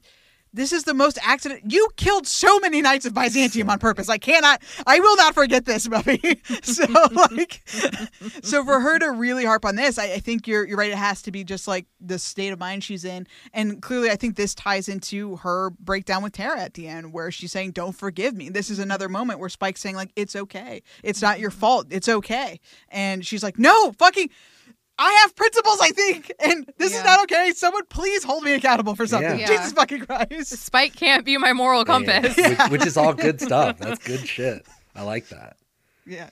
That was the thing I struggled Poor with the Buffy, most. I'm glad we talked about it because that actually does clarify it a bit for me. Because I was just more angry at, well, not really angry, but just like, it's hard not to sympathize with Spike. I think we're kind of supposed to too, where it's just like we we just know too much, and we get it, Mm-hmm. and so yeah, you kind of have to see the the individual spiral for Buffy. Um, not to not to mention the horsies, but you know you got to be in the spiral, and she is in the spiral, and that's hey, she hit the Steven bottom. DeKnight, man. Spiral. It's all It's all coming together. together. Well, no, sorry, that was James A. Contner. He did Spiral. Anyway, but yes, that's uh, it's this is Buffy's rock bottom, right? We mm-hmm. dealt with Willow's rock bottom a couple episodes ago, and now this is this is Buffy's. Like Yeah. the, that painful realization that like, oh my god, I've been in charge of my actions this whole time, and I don't like what I did. And I'm glad that they had the fight too, because if we left it at Sarah Michelle Gellar saying to well to, to Buffy saying to Dawn, you know, I have to go to the police. Like I laughed out loud. It's so silly and stupid. and so I'm really glad that we kind of fleshed that out a bit more and have Spike standing over the Yeah. police sign. Like a lot of great little images and stuff like that. That kind of like made me forget like the the good parts about Dawn, but her just being like, I have to turn myself into the police. I'm glad Dawn's just like, You're a fucking Well, even idiot. Dawn be like, what, the, fuck? fuck? Someone's got to Why would you ever go to the Oh my police? God, even she knows Come better. on, it's man. wild. And the police. But I- come on. Oh, I know. jeez. At least the trio were like, Buffy's gonna figure this out. Not for a second were they worried about the cops. They're like, Buffy's gonna figure That this was out. my yell. We know the Yeah. Sunnydale PD will. They not. did not even consider it. I do love that. I do love that Buffy went to her sister and she was like, Dawn, I murdered someone and I'm going to go to the cops. And Dawn is like, You just wanted an excuse to leave. But I think that little moment that that really felt to me that it spoke to a lot what you said about Buffy thinks she's dangerous. I hmm. there was something about that mm-hmm. moment where I was like. I could see Buffy just like strangling the shit out of Dawn right now for some reason. The way that the tone of the episode or the tone of that scene was not that Buffy was violent, but that she was feeling. She had a weird like- tone in her Yeah, voice. Yeah, she was feeling like she was capable of killing anyone, and it was like really well done. Man, SMG, so good. I mean, this if episode. you if you were Buffy and you started doubting that you could trust yourself to be safe around your friends and you were a superhero, yeah, that would be really scary. Oh, yeah. If you're like, what is inside me? I'm making these bad choices. I don't trust myself. Which is interesting, you know, thinking about at the beginning when Spike says, Do you trust me? And Buffy says, Never. Mm. And she's kind of talking about herself in that moment, too. She's like, I don't trust myself. I don't trust you. Nothing is right Yeah. right now. Well, she says to Well, Spike, she I says mean- nothing just happens, which is a wild thing to Yeah. say. It's like accidents do happen. Things do just happen. But if you believe this Calvinist, like we're all, everything's all set on a track, nothing just happens. Like me killing this person was, you know, these, you know, I don't know. It's it's a wild belief to have, and I don't believe that Buffy really thinks that. I mean, I don't know how hard she believes it. I think she just said that in the moment. But also, you could see somebody who has a destiny, right? Like fate, man, made you the Slayer. You could kind of believe in that kind of shit. I guess that's It's true. Like, no, everything happens. But we don't lean into that enough You as a to. So it's kind of like No, no. we gotta we gotta leave that stuff at the door. But you might be right. Yes. yeah, I, I don't think that that's a normal day for Buffy. Is it, that she's not like that person, but in a moment of weakness, you could, of course, and you're gonna you're gonna just self soothe with with any bad idea you have when you're in that kind of state where you're just like, yep, everything's awful. This is why, of course, I did that shit on purpose because I'm a bad person. And you know, all I can say is hopefully in four episodes she doesn't get stabbed by a demon and then try to kill all of her friends because that would be a nightmare. That right? would be crazy Right. if that were to happen. Embarrassing. How do you Um, come back from How do you come back? From Uh, that? That's the end of the show. you kill the demon. You got to kill the demon. I mean, clearly. You are looking a little pounded. Just around the eyes. I think this is a great time to remind everyone that we're a real podcast and you can find us everywhere at Twitter, Tumblr, Instagram, It's uh, at Beep Me Pod. Like if the apocalypse comes, beep me, but then pod at the end and just beep me.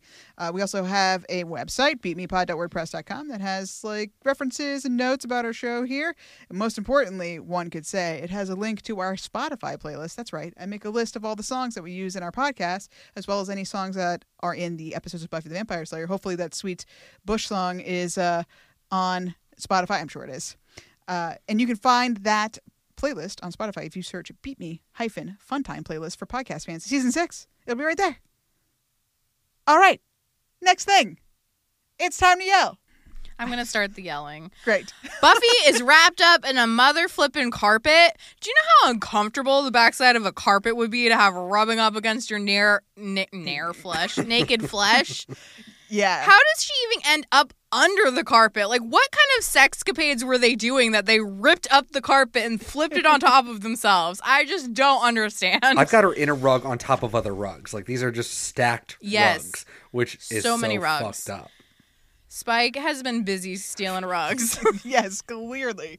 Uh, we'll just go to the obvious one here. Uh, Jonathan pulls out a couple of records out of out of the bin. We get a couple glimpses of records. Number one, Frampton Comes Alive, 1976. Everybody knows this record. Eight million copies have been sold. He talks. His guitar talks. And do you feel like we do? So, I don't know this right. well, it'll be in the episode, I'm sure. So there you go. But yeah, you'll you'll you feel like I do? you'll recognize it when you hear it. I'm pretty sure.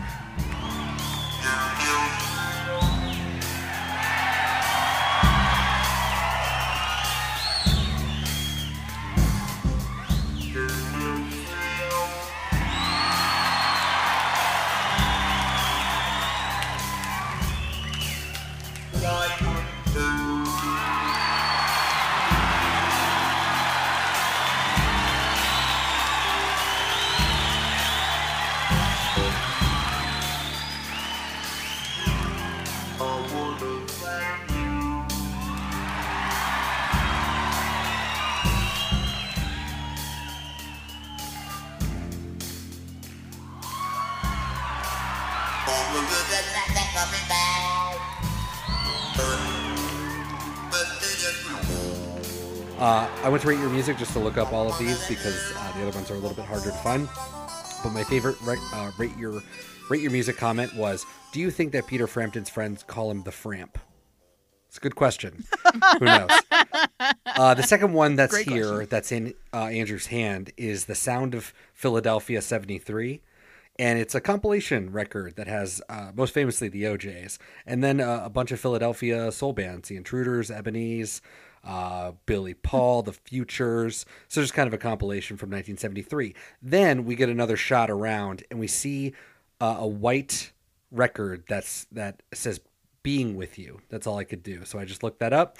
Uh, it's from Mystic Moods Orchestra, and they were doing a lot of stuff back in the day that we you know that are pretty commonplace now if you listen to like lo-fi hip hop in a like it, they're all themed. I'm in a cafe it's raining and i'm listening to hip hop or i'm in a bioshock world and i'm underwater and i'm listening to old-timey music. That's what they were doing back in the day. They're taking string stuff they're taking songs and they're overlaying trains or rain or whatever. Um, so not a lot of like critical recognition as far as I can tell, but he he is listening. He has Mystic Moods is the band, uh, the orchestra, and Being with You is the album. The best rate your music comment is from their 1969 album called Extensions.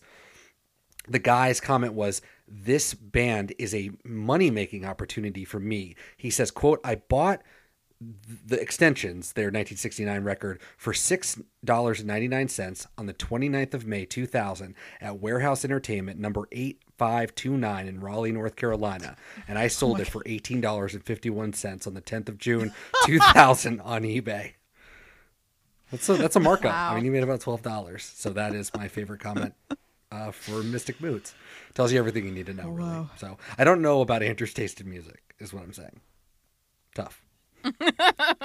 Yeah, I mean, clearly, I think this is the uh, the goodwill, what the art department could grab at the last second real, kind of thing.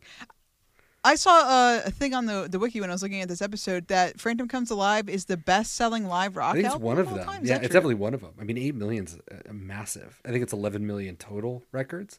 It might be the number one, but it's Oh. definitely in like the top five. Is that a is that a diamond record? I don't fucking know. I don't oh, know it would be what that is. diamond if it's ten million in the U.S. So it's not diamond. Oh, okay. Platinum. It's platinum. Yeah, I mean one million's platinum, so it's eight times platinum. Yeah. Okay. Well, there you go.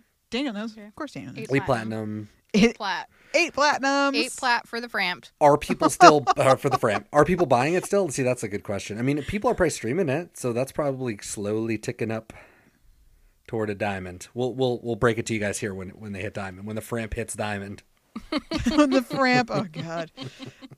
Um, so what do you think Spike was gonna say uh, when they're at the beginning when they're under the, the very uncomfortable carpets? Um, Buffy's talking about. Uh, I was thinking about redecorating my room, and then Spike says or starts to say, "Well, if you want, I could." And then he stops himself to interrupt the conversation they're having to say, "Are we having a conversation?" and completely derail the conversation and cause Buffy to leave. But what do you think he was gonna say? He's like, Can't "Well, if you want, I could." find you some posters, give you one of my many fucking rugs. Like, what do you think he was? Steal some rugs for you. Yeah. what was he gonna say? Because like he Help doesn't paint. maybe, but he doesn't strike me as a handy person. So like I don't know, and I, I- like his taste is gonna be different than Buffy's. I just have a feeling. I don't know how much good he could do. Is what I'm saying. Wow. Brutal. Anyway, Sage- Uh, I thought it was funny, and I know that this isn't very feminist of me, but I thought it was funny when Katrina called uh, Warren Sexbot a wind-up slut. slut for our slut compilation. But the wind-up slut you tinkered together, or when Little Miss Nuts and Bolts tried to choke me to death? Okay, so I've made a few mistakes. No. No, I did. uh, confirmed that the Double Meat Palace loses money with every new employee because, yeah, Buffy Summers new name tag does not say trainee on it, so they have now bought her Oh, yeah? another name tag. I just I never thought we would actually see it again, but surely it's there. I love it. And Gina, Gina's back. Who knew? Called her by her name, which I totally respect. I I, know. love it. Good stuff. Good stuff from Double Meat. Um. So Tara's like immediately thinks that Willow did something wrong when Buffy was like, "I needed your help." Mm-hmm. So I was like, "Oh God, what a deal! What, what a I fucking knew Willow it. do!" I knew it. And then Buffy says, "Oh no, no, you know, like no, she didn't hurt anyone. Everything's fine." I'm like, "You mean except for fucking Dawn? Yeah, she except for did that. very much hurt Dawn." I just like I never clocked like, that. I, I, That's so funny. I thought about that. I get that you're like trying oh not no, to step she on hasn't any hurt toes. anyone since she broke Dawn's arm. Yeah, right. Drove oh a car into an overpass. I wish she had said that, and then Tara was like, "What?" I wish so too, because like give Tara the facts. This woman's mind has been manipulated by Willow. The last thing she needs is someone else sugarcoating her fucking bad Buffy, deeds. the, the worst part Like- is Buffy doesn't actually like. I don't know about if she cares about that. Like Tara Yeah. is this. Like, we- she already kinda Tara is forgot this to. person to unload on because she's cool and she's in the background. But how much does Buffy care about Tara's day to day life? I don't know if she Oh, does. none. She probably forgot that they broke up and thought they were just together. And then that question came out. I was like, "Fuck, that's right. They're broken up. I can't oh do yeah, that." that's right. You guys broke up. Uh, yeah. no, okay. she's fine. Yeah, she didn't try to kill my sister. It's cool. Don't worry about it. Whatever you heard, it's We're lies. not worried about that False right memories. now. so about Yeah. me. oh gosh. I don't really understand this whole cerebral dampener suddenly. Like, when I hear cerebral dampener, I think it makes you dumber. Why would Hmm. she immediately be like, I love you, master? Oh my, yeah. The way this thing works Huh? makes no sense. I mean, I, it, it, thank God it's magic because that means it has no rules. Because as we've discussed, magic has no rules in this world. Uh, because yeah, what the fuck? What are? How does this? What? So I would think yes that you lose cognitive function, not like cerebral dampener. Dampener means sex robot. right. If you have a damp cerebral, watch out, world. I'm looking at the screenshot I took, which is when he's when he's uh, unleashing this is the dampener on poor Katrina, and like he's wearing glasses because you have to. But the mother, you can see in this shot that there is a poor wait staff guy grabbing some Oh, yeah. burgers for a couple over there. That man turns around and looks. He's getting damp. He's getting a damp, getting damp. cerebral, He's and he's gonna getting be like getting on his knees. What are we doing here? Do you do you think he turned around and he was also like, I, I love you, master. and then Warren just walked away and he was like, Or no, just to like a sous chef, Wait. right? Just like I love you, master. That guy's like, what but the everyone, fuck? everyone in that restaurant though, like, can you imagine these two people are standing up? He's pulling out this really bright Yeah. object. Everyone's looking. Yeah. we're all looking. What are we doing? No one's noticed. Yeah, just look. Everyone's looking around like, you guys all saw Men in Black, right? That was some Men in Black shit, right? right? With the sunglasses. I know it was five years ago, but we remember, right? It's relevant. Speaking of this moment, I mean, Warren's got fucking live streaming on his motherfucking tie, like 15 Oh, yeah, years I know. before Mhm. we're live streaming as a fucking culture. I love it, man. They could have put all of this to Super like impressive. good use. The quality is excellent. It travels well. Don't need Wi-Fi. Who's got Wi-Fi back in the day? I love it. They could have sold that and become millionaires. But no. Billionaires. I mean, it's no, wild. They just wanted to do. They're in the right place too. Do bad stuff. Sunnydale. I mean, it's just drive up to Yeah, right. Silicon Valley. I want you to track someone down on the net. Oh, great. I'm so the net girl. Um, I mean, I'm sure someone was going to say it, but Xander, oh my God, the things that he said in this episode slinging the double meat and pounding the big evil. And also, when you're done uh-huh. lubricating, I just like, Yeah. can you stop? He can't help himself. Every line. What do you do? That's why in a, in a be- in a worse situation, this would be a horrible episode of Buffy because those jokes wouldn't be like, but they're so funny. That's all he says too. That's like all he has them. to offer. Yeah, I know. That's like all his dialogue. or it's like nectar That of the working class. Spraining his funky monkey or whatever. Yeah, every single line was just bad shit. they don't respect him. man. What are you they don't respect him as a character. I love it. It's so funny. they kind of forgot about him. It's I mean you can really tell that that Xander was always an avatar for Joss Whedon, one hundred percent. So Joss Whedon's not quite as involved anymore, mm-hmm. and now Xander's not so well, much in Anya the show gets the anymore. jokes. Anya's like the f- uh, becomes the funniest character on the show. Gets all the jokes that Xander would have got. I mean, Xander's still got a couple, but yeah, you're totally right. It's wild. What with slinging the double meat and pounding the big evil? Cool, well, shimmy on out when you're done lubricating. Nectar of the working man. Uh, Warren is so hairy. Oh yeah, that's right. Yeah. Yep. I forgot we saw the full. Uh, I think his last The name is Warren. well, I think his last name is Bush too. I think his name's Adam Busch, isn't it? I Oh, don't know. yeah, I think the actor's name. Unfortunate, because we see the full Warren chest Bush. I thought we only saw it at the, the very last, or not uh, two to go, because Willow does the bullet, like she rips open his chest or Mm. his shirt and th- puts the bullet through. And I was like, I have a very vivid memory of how hairy his chest is because of that scene. But I was like, oh look, there it is, it's right there. It's all look. over. Oh, goody. oh, goody. Can't wait for his flesh to go bye bye.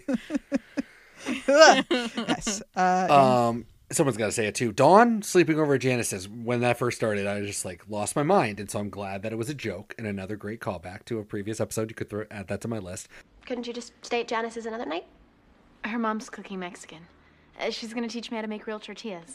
Um, I love Buffy's line about her lobotomy or whatever, but I'm just gonna say like, okay, Willow fucking called and did it. She's a fucking witch, bro. Her sister was a witch, right? And what was her sister? A princess. The Wicked Witch of the East, bro. I'm gonna stab him. You're gonna look at me and you're gonna tell me that I'm wrong? Am I wrong? It's my favorite she wore a crown and she came down in a bubble, I'm not fighting with you. Grow I'm not up, fighting bro. with you. Grow up. Get educated. Like, no, we don't need. I don't trust Willow. I need to talk to Janice's mom straight up. So Buffy again, totally negligent. Doesn't give a fuck as long as she's got cover for letting Dawn go. It, it's wild to me. Uh, is it Well, and I think if that was actually Janice's mom, because Willow's like Janice's mom is picking her up, she kept laying Horn. on that horn. Yeah, what I was a rude say, jerk. That does not seem like who mom honks the horn and doesn't show up to be like, hey, That seems like Janice's mom's and behavior. she's a ter- Oh, maybe, terrible Janice mom, is- terrible mom. Uh, was it just me though, or did the camera go blurry during that scene as well? Dawn became like a blurry mess. I didn't take a screenshot. she- okay, yeah. uh, that was was, weird, pretty yeah. wild. And then just, I Mm-hmm. can't, I cannot believe like Janice's mom is making Mexican and is going to show Dawn how to make real tortillas.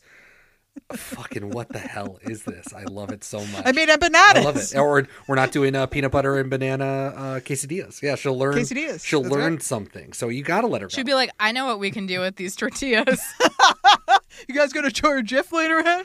Oh, I love it so much. I really do. When I was young, gotta be some more girls we could kill. I mean, I think it needs to be said. Bazoom, Bazoom, bus, bus. bazoom, bus, bazoom, bus, bazoom, bus. oh no. Did it not need to be said? No, Stacey, you can say what you want to say then. Uh, I I just I found myself thinking this, and I'm sorry, but do we think that Warren had sex with Katrina when they were dating, or no? I think yeah. I think it's a yes. I feel like I feel like he wouldn't be so hung up on her if he had. Mm. Ooh, that's a good. That's a good point. No, I, I think just they really like they her. probably did. Because I th- I don't think he would have gotten rid of April if they, they hadn't darkly. I think that I if thought they they broke up over April. well, okay, so they they were dating and he sent her April away because he started dating Katrina, and it, I don't think he would have sent April away if they were if he still needed her. You think so? Yeah.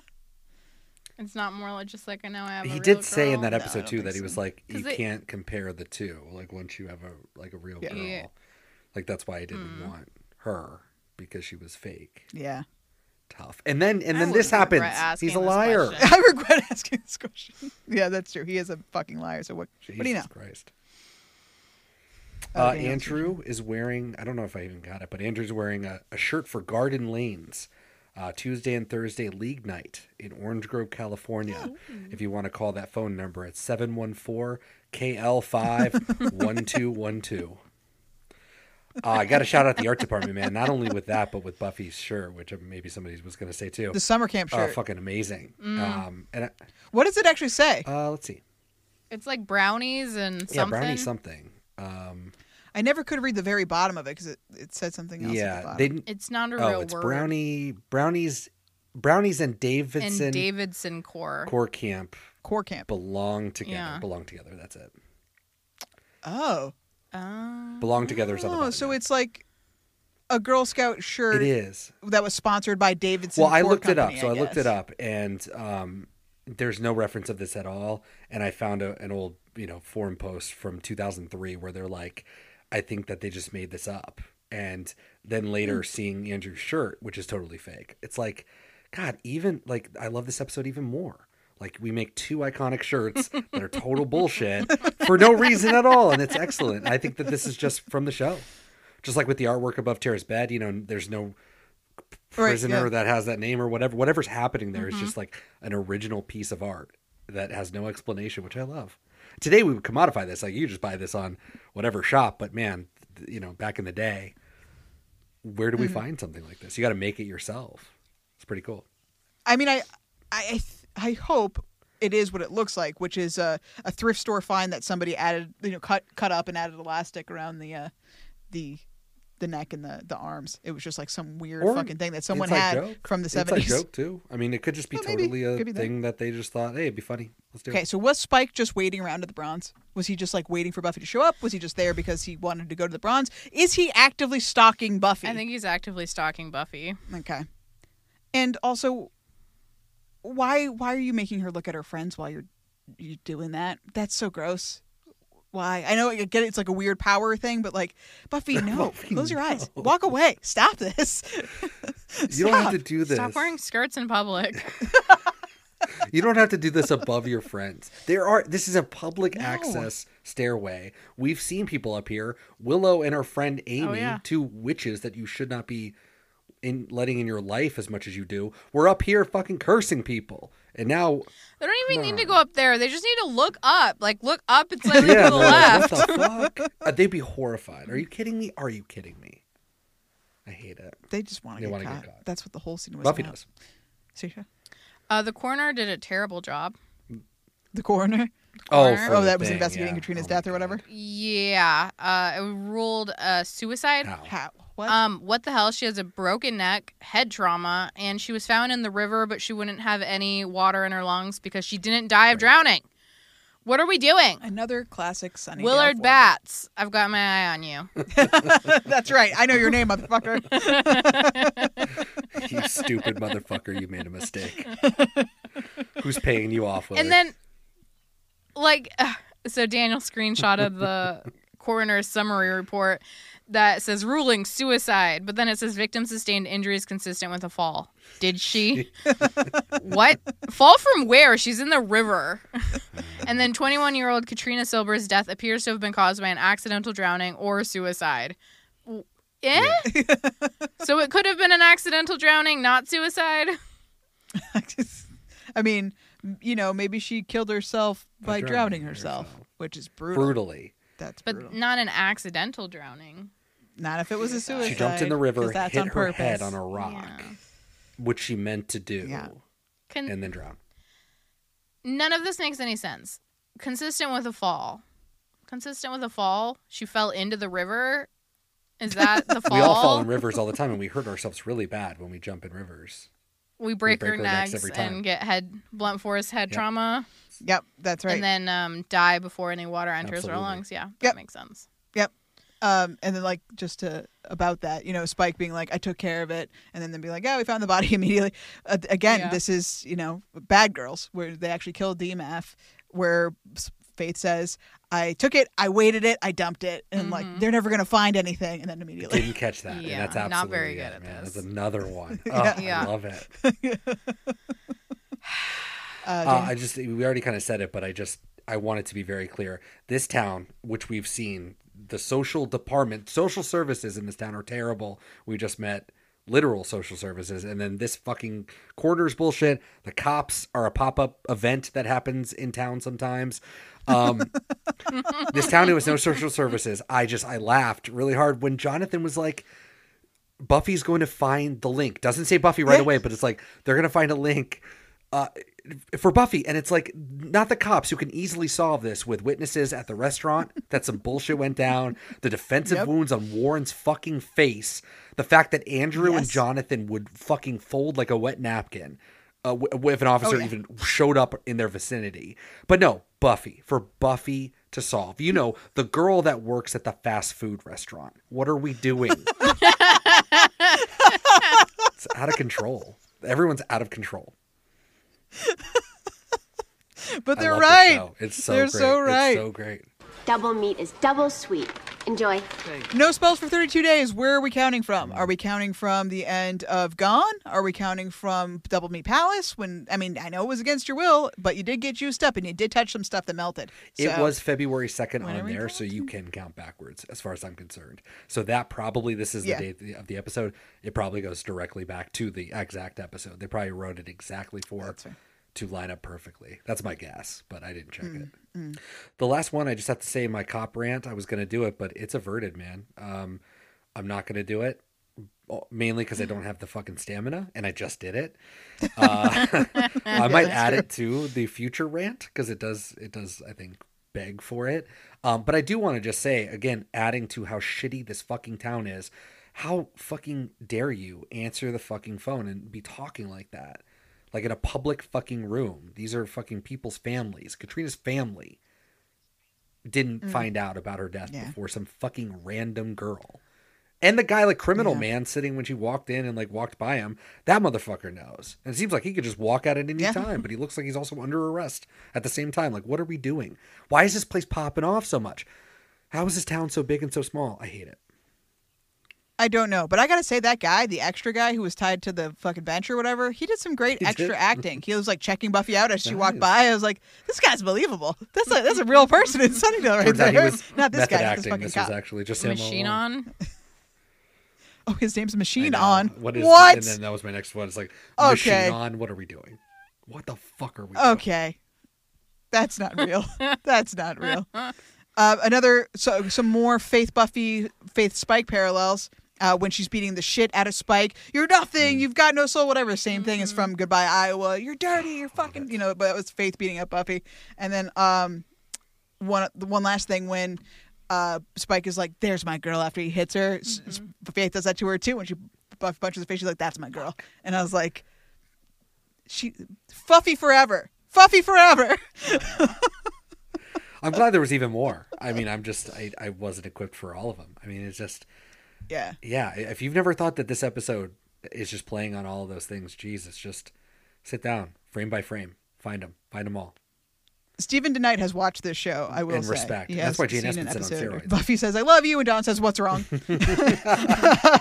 and then Brutal. Buffy goes on to say, "I know I can't give you everything you need. Uh, you know, not like Mom would." And I'm just like, "Lols, lols, lols." Although, never forget, Joyce was a good mom to Dawn, just never to Buffy. So maybe that one was fair. Um, when Spike or when Buffy's in the in bed having the earshot uh, hallucinations and stuff, do you and Spike is like in the bed, she's Yeah. like dreaming about Spike. She wants Spike to comfort her. Do you think that's what she really wants? Does she, she just want Spike to be her boyfriend? I'm still so confused, even though we talk about this all the fucking time. I don't understand. Uh, classic Sarah Michelle Gellar, almost crying face at the very end. She's just so good. I don't know what. It's just incredible. And uh, Tara's a good friend. It's too bad no one hangs out with her. Okay, let's. Uh, I mean, because Buffy confesses something that's you know she's clearly racked with guilt about, and Tara doesn't judge her. She says, "Do you love him? That's okay. Do you not? That's also okay." Like. I'm. We're gonna make it. like, it's- Well, hopefully, If I didn't really think about it, she but she, was kind of was with them. saying exactly, in a way, Spike. What Spike was kind of saying too, which is like there are other ways to think about this than just like this one no, no accidents ever happen type of path that you're on. And so, hopefully, you know, as a character, you sort of hear that from another voice, and it's like you can, you know, get let that sink in, and you can kind of come to terms with Mhm. stuff. actually take it in. Yeah, yeah. Okay, well, uh, let's update us on the watches. I'm curious about about one. So go, please, Daniel. Tell me. Xander Construction Outfit Watch, no, but he does offer rounds of Nectar of the Working Man, which, um, you know, Mm. it's fine. He's And he's wearing basically a bowling shirt during swing night at the Bronze. I don't know. I feel like it counts somehow. he's got jokes, and we love it. Uh, also, I don't know if I mentioned this, but Once More with Feeling can also be thrown in there too. Uh, Anya Oh, yeah, definitely. dancing like they're people. Um, Well, and when Buffy comes into the room, she sees them dancing, and she says, "Oh no, are we singing too?" per- this fucking show. Uh, Maroon Jacket Watch slash Anya Belt Alert. Uh, no, because I'm going to say that we're two thirds of the way through the series at this point, roughly. Um, this maroon jacket is the most elusive item, something that I thought was in every episode. Turns out to not be in any episode because what I'm thinking of is this fucking brown coat that they're sharing. Brown? It's not Yeah. maroon, but there is a deep maroon one, like a really nice maroon one, but it isn't rare. Oh yeah. Well, I mean, Tara's Tara has Yes. worn one, and, and Riley has Right. one, wore one, and Buffy Correct. has worn one. Like it has appeared. But yeah, in this episode, the station was like, "Are you going to talk about the jacket?" I'm like, "It's actually not maroon. It's brown. It's fucking brown." But in the light when she's talking to Dawn, moments I was like, "Ah." Or like Oh, when she's in the light it's of the police station. I mean, you could mistake that. Yeah. For being sort of a dark, But it's maroon. brown. It's not. I. Th- fucking I brown. think it I think. Yeah. No. It's definitely the jacket. That is absolutely what I've been thinking of this whole time. But it is a fraud to say maroon jacket watch. You see, a brown jacket watch done. We're done and done. But no, that's a no for me. uh, Dawn's piercing screams. No.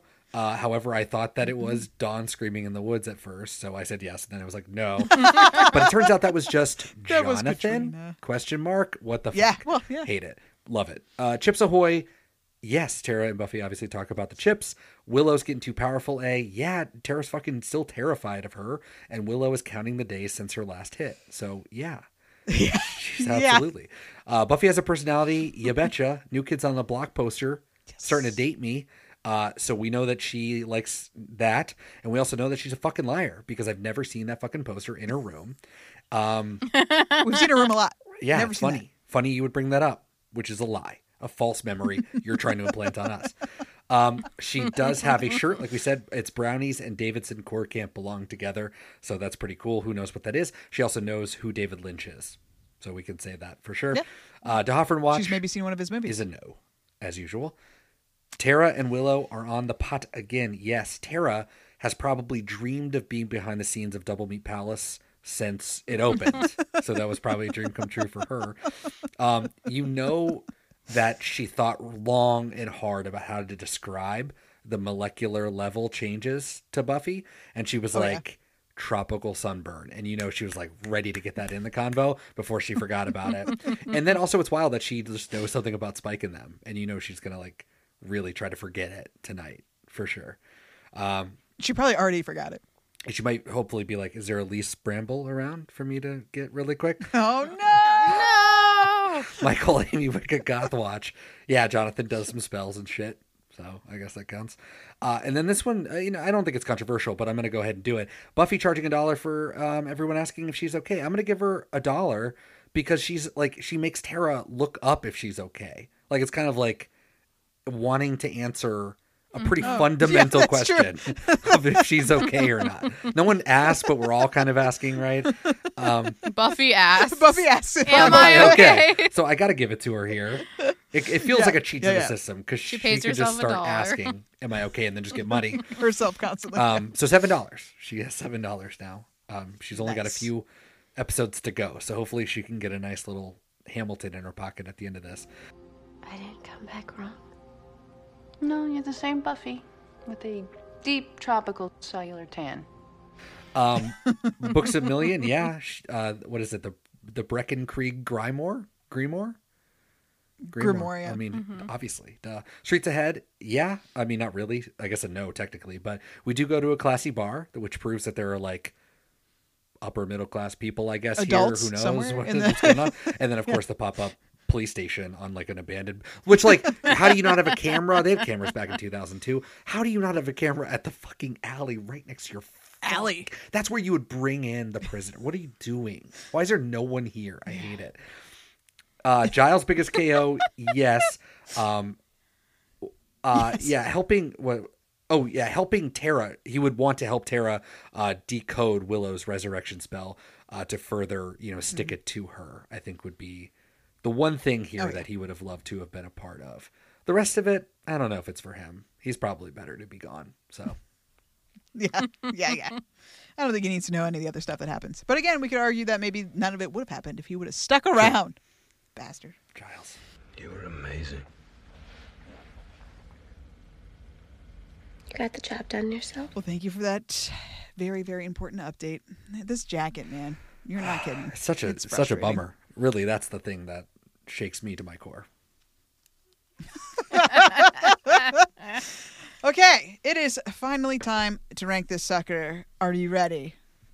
Because I'm ready. Willow hack slash we talk about the net slash something wicked this way comes. I gave it a seven. Uh, while Willow doesn't do any magic, but we, as you discussed, Jonathan clearly does. Uh, I don't know if we can count that, but I'm counting it a little bit. Also, Tara does research on magic. That feels fun, like magic, kind of. So you know, we're gonna, and we have the the trio using all kinds of technology, as we discussed, ha- very high tech Summon streaming. demons.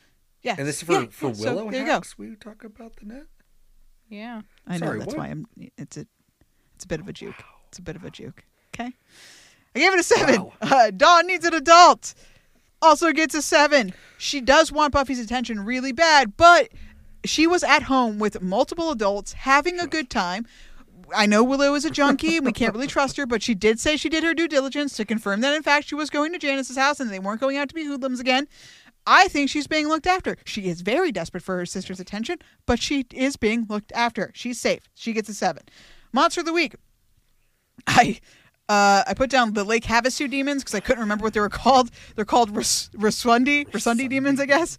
They're so fucking cool. The concept is so Oh, cool. As we discussed, probably the best fight scene in the entire show. Maybe not like the actual combat, but I don't care so much about. But the way that that, that was edited, the way that it all came together, it's just absolutely great. And, and the makeup's cool. It's not very original because it looks a lot like the Vengeance Yeah. Uh-huh. demon makeup to me. Yeah, but but it's um you know that not so much, but the, just the concept of it and the way it was done. Man, these things are fucking cool as shit. And the fact that you know we're never gonna Yeah. see them again, the fact that they could just disrupt time and space like that is like what a fucking awesome thing. And like the fact that that you know the trio, who I'm not counting as the bad guys, but utilize know, them in this way is also really it levels interesting. them up It just like sure, which they don't do enough of Oh, like, yeah. talking about but like that's a wild thing to to be able to summon the, these type of characters into this world and do it so successfully. They fucking had a plan and executed it perfectly. Like, and they killed someone. Again, they're not they're not the monster of the week, but the fact that these guys were used in that way, I don't know, very cool. I gave the the uh, Rasundi demons an eight. Uh, Life is the big bad. Oh, yeah, that's a ten, buddy. That's a ten. This is a, a whopper of an episode for sure. Major crises emotionally, and you know the rape thing. Just, whew, ten. Uh, relationship goodness or badness. Dawn and Buffy, not so great, but everyone else, Xander and Anya, seem to be happy. Whether that's short lived doesn't really matter because we're talking about this episode. Buffy and Tara, new best friends. Oh my God, what the hell? Willow and Tara, are we on the road to re- rehabilitation? I don't know. Seems good to me. Also, all of our friends are friends. That's an eight. That's an eight. Uh, episode specific. Oh man. uh, this is not some fantasy. It's not a game, you freaks. It's rape. Holy shit words on Buffy the Vampire Slayer. Incredible. Uh, also, you know, maybe alternately, please don't forgive mm. me. Just Buffy breaking down, mm. absolutely mm. crying. Please don't forgive me. It's wrong. I'm wrong. Tell me that I'm wrong, please. Please don't forgive me. Please. God, please don't. Please don't forgive me. Please don't. 10 out of 10, absolutely. It's a Ooh. 50, 5 Ooh. 0. This is easily the second best episode of the season. I would say that maybe it's the first best episode of the season. Maybe I should have put it way up there. The thing that didn't juke this higher for me than Once More with Feeling, which by the way, this is two of thirteen, right below Once More Feeling, right above Life Serial. The reason I think I didn't do it is because this is not an episode I would ever show anybody that Amen. wanted to watch Buffy for the first time. Not because it's not good on the face of it, but you, I think it, you have to know the show. You, I don't know if it worked. I don't know. It's good on. It's good by itself, but yeah, I just it doesn't work without the the context. So, fifty, Awesome. great episode, two for the season. I mean, you she's Oh, wow. for those who need a play-by-play. Oh, she's scrolling right in the middle of the twenties. We're in the mid twenties. it could be there. Oh, oh, we have made a new row.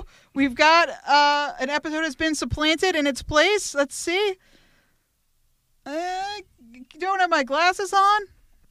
I see the word. Okay, all right. It's been locked in. Stacia, where did you put dead things? Uh, I put it. Uh, I'm not even done yet. Oh, shit. So much pressure. Colors have been coded. Rows have been created. Cells have been shuffled. I'm sorry. I have a process. Okay. Um, I put this at. Oh shit, where'd it go? Uh, fifth. put this at 15 out of 113. Fifteen. That's that is high. Yeah. That is high. Yeah. I like this episode. I'm glad. It's real good. So, what's above it? What's below it? Uh, it is below Graduation Day Part One and Hush, and it's above The Gift and Afterlife. Nice, nice. And what? Do you, oh, you haven't put a description because I put you on the spot. Because you keep narrating everything I do. You want to put something? I can't put. I can't. It can't be. It can't. It uh, can't.